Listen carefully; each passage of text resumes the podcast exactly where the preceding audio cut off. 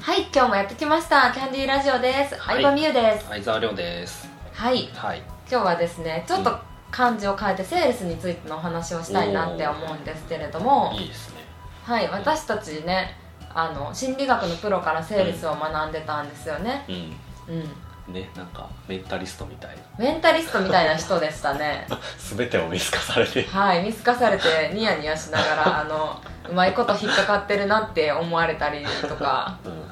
はい、そうなんですよ。んうんなんですけど、皆さんはですね、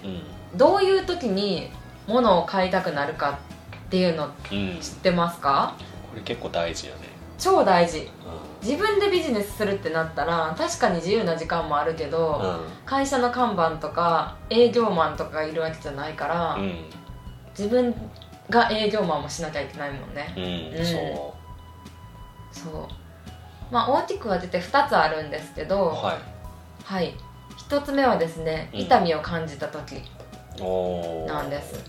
例えば例えば歯医者さんに行く歯が痛いから歯医者さんに行くとか例えばそっかあれか暑いからクーラー買うみたいなこそうそうそう暑いからクーラー買うとかパソコンが壊れて、とうんもう止まりまくってイライラするからパソコンを買うとか、うんああ確かにそう言われてみればそうそうそそううなんか喉が渇いたから飲み物買うとか、うーんおーあとは痛みとか恐れなんですねうんあの例えば保険とかは本当に恐れで入るっていうのがすごく大きくて、うん確保か険だったらに例えば働き盛りの時に旦那さんが事故に遭ったらうんう献ん立のお金準備できますかってなるとわああ怖いってなって保険に入らなきゃってなったりとかー確かドレスの保険もにうん結婚式の時にレンタルドレスをあの借りたんですけどその時も保険を最後に案内されて、うんもし返却する時にすごい大幅な汚れとか破れとかがあったら、うんもう何十万と請求させていただくことがありますっていう脅しをされましたあーなんかちょこちょこっと書いてあるやつちょこちょこっとねそうそうそうでプラス1万円でこのプランに入っておけばうんあの料金は一切いただきませんっていう保険があったんですけど、うんそれもまさに痛みと脅しというか恐れを感じさせてあ買わなきゃお金払わなきゃってなるっていうのが一つ目ちょっと待って俺もそれ思ったの最近あったのが、うんああったの携帯変えた携帯とうんうんかスマうんうんホでうんうんうんうん iPhone を au からソフトバンクにこれでね俺ね昔ドコモ使ってたから全部す制ご覇いしたんねですよ3つとも三者制覇その時にやっぱ保険勧められたね勧められたねうん、一緒にそうか一緒に行一ってた緒がに行ったね iPhone の保険うん、これ入っとけば、うんなんか修理代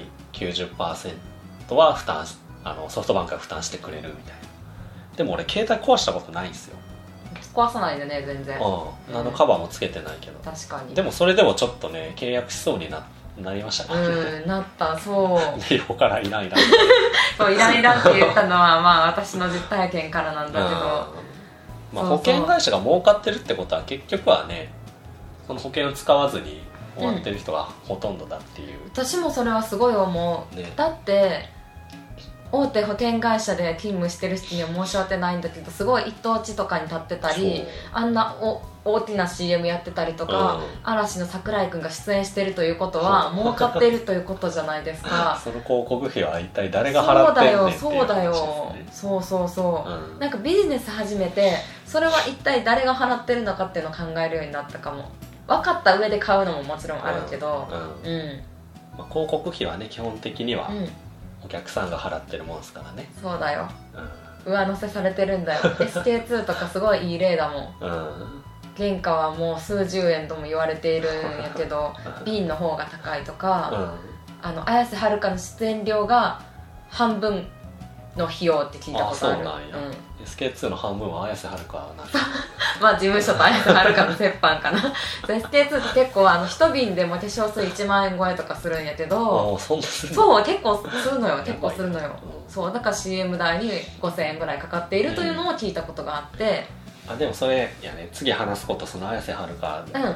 が CM 出てるっていうのはちょっとそうそうそうそうあ出てる理由について関連するのかうんそうそう、なうんうんだからすごい面い、白いね、いろんな社会の仕組みが分かってうんううんんなんで綾瀬はるかを使うんですか SK2 はいやーこれは今回話そうかはちょっと悩むんあであすけそうどだちょっと次回に話しますねなあそうごめんなさいい明日配信するのでうんあうん使う理由はもちろんあるんですよその半額のお金を払ってまで、うん、効果があるんですね、それが2つ目の理由そうそうそうそれがが2つ目の理由、まあ、うん2つ目の理由だけ伝えておくと未来を見せるですねうんうん、 2つ目の理由というか2つ目の方法うみん、たいな2つ目の、うんえー人が物を買う理由っていうのあはー未来を見せるになります1つ目はうん痛みうんを感じた時とう2つ目は未来を見せるになりんまおーなるほどす全て私たちが物を買う時の基準はそこになってるんでそすのね2つだけへ2つだけえそうなんやそう私今までセールスのプロっていろんな話に聞いてきたけどクロージングのプロ心理学のプロとか、うん、あの会社で営業マンの人の話とか聞いてきたけどみんな結局その2つに集約されるあそうなんやそあれなんかあのうん壺を売る時にううん壺の話は全くしないみたいななんかそんなん聞いたことあるけどどの話えなんかう、んあでもこれは次回の話になるのかうなんなんかこの壺を買えば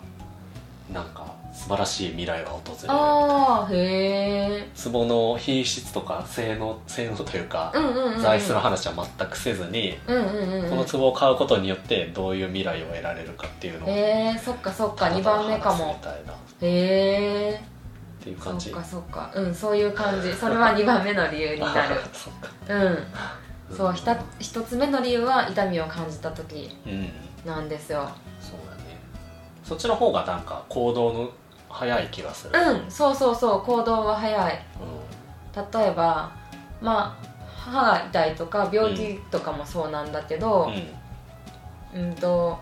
こうなりたくないっていうのに対して人ってすごい動きやすいうんあれやねなんか歯痛いってなったらすぐ歯医者行こうと思うけど、うんなんか予防とか言われるとあんまり行く気にならんみた行いな、く気にならないそんなね感じ、うんそんな感じうんそ